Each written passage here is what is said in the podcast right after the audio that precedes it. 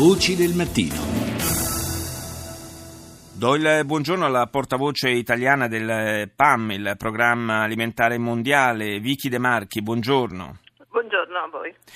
C'è un eh, allarme eh, che avete lanciato e eh, per la verità già da diversi mesi eh, se ne parla, un allarme che eh, riguarda le conseguenze del cambiamento climatico, le conseguenze anche di eh, questo Nino di, di particolare intensità di quest'anno sulla, sull'Africa australe. Una situazione che è già difficile, ancora più difficile sarà probabilmente nei prossimi mesi perché questa siccità sta causando una eh, carestia, una scarsità di, di, di, cibo e di raccolti dalle, eh, in prospettiva davvero allarmante.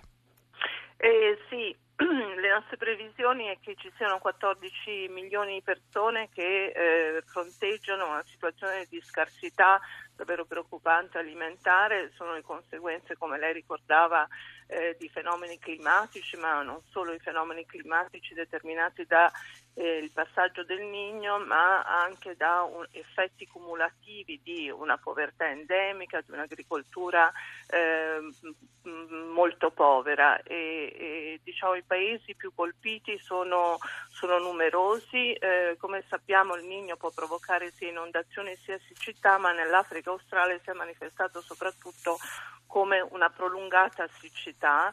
Eh, a soffrire sono paesi soprattutto come il Malawi, dove ci sono eh, quasi 3 milioni di persone eh, a rischio fame, eh, il Madagascar, il Zimbabwe, eh, ma anche ehm, il Sudafrica stesso che è un paese che è un po' il granaio della, ragio- della certo. regione eh, eh, rischia che normalmente è un esportatore di cereali, quest'anno sarà costretto a diventare importatore eh, e quindi una situazione anche economica molto difficile.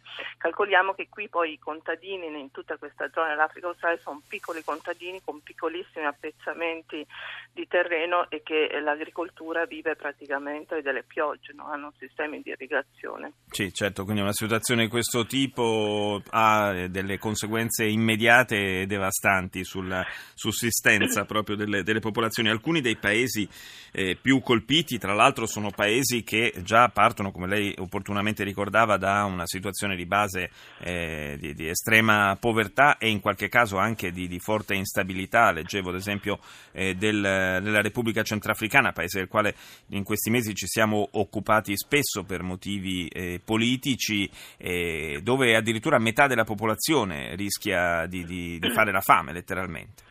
Assolutamente, assolutamente, ma appunto la Repubblica Centrafricana dove appunto è un paese colpito anche da un conflitto, insomma che vive un conflitto drammatico, ma eh, ad esempio in Lesotho il governo ha dichiarato lo stato di emergenza, in eh, altri paesi un terzo eh, della popolazione è a rischio. Quindi ci sono, e questo devo dire sono mesi particolarmente complicati perché il raccolto dello scorso anno, alla fine dello scorso anno è stato un raccolto molto povero, eh, non c'è ancora il nuovo raccolto, questa è la cosiddetta eh, season, la stagione del non raccolto, che è sempre una stagione molto delicata in questi paesi perché gli agricoltori hanno consumato le scorte per la famiglia e eh, non hanno nessuna eccedenza da vendere al mercato. Quindi è proprio il periodo anche di fragilità perché è qui che subentrano soprattutto quelli che sono dei meccanismi di, eh, dire, di adattamento che sono drammatici perché allora non si mandano più i figli a scuola, non c'è neanche quel poco di eh, risorsa finanziaria che consente di far fronte alle,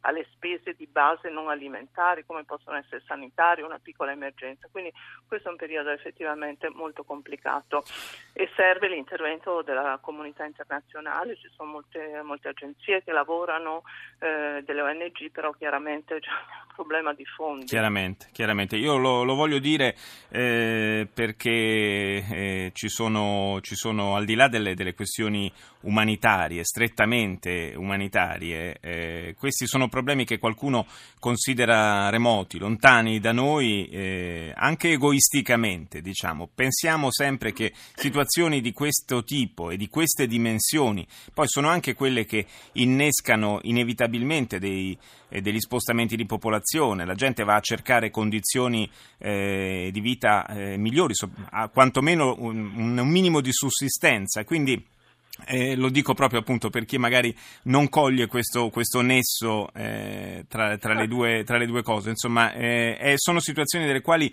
eh, ci dobbiamo occupare sia per, per, motivi umanitari, sia, lo dico proprio papale papale, anche per, per motivi, se vogliamo, di, di interesse, di, di bottega. Eh. Assolutamente, assolutamente. Quindi non, non, non, ce lo dimentichiamo mai questo. Io ringrazio la portavoce italiana del Programma Alimentare Mondiale, Vicky De Marchi, grazie di essere stata nostra ospite.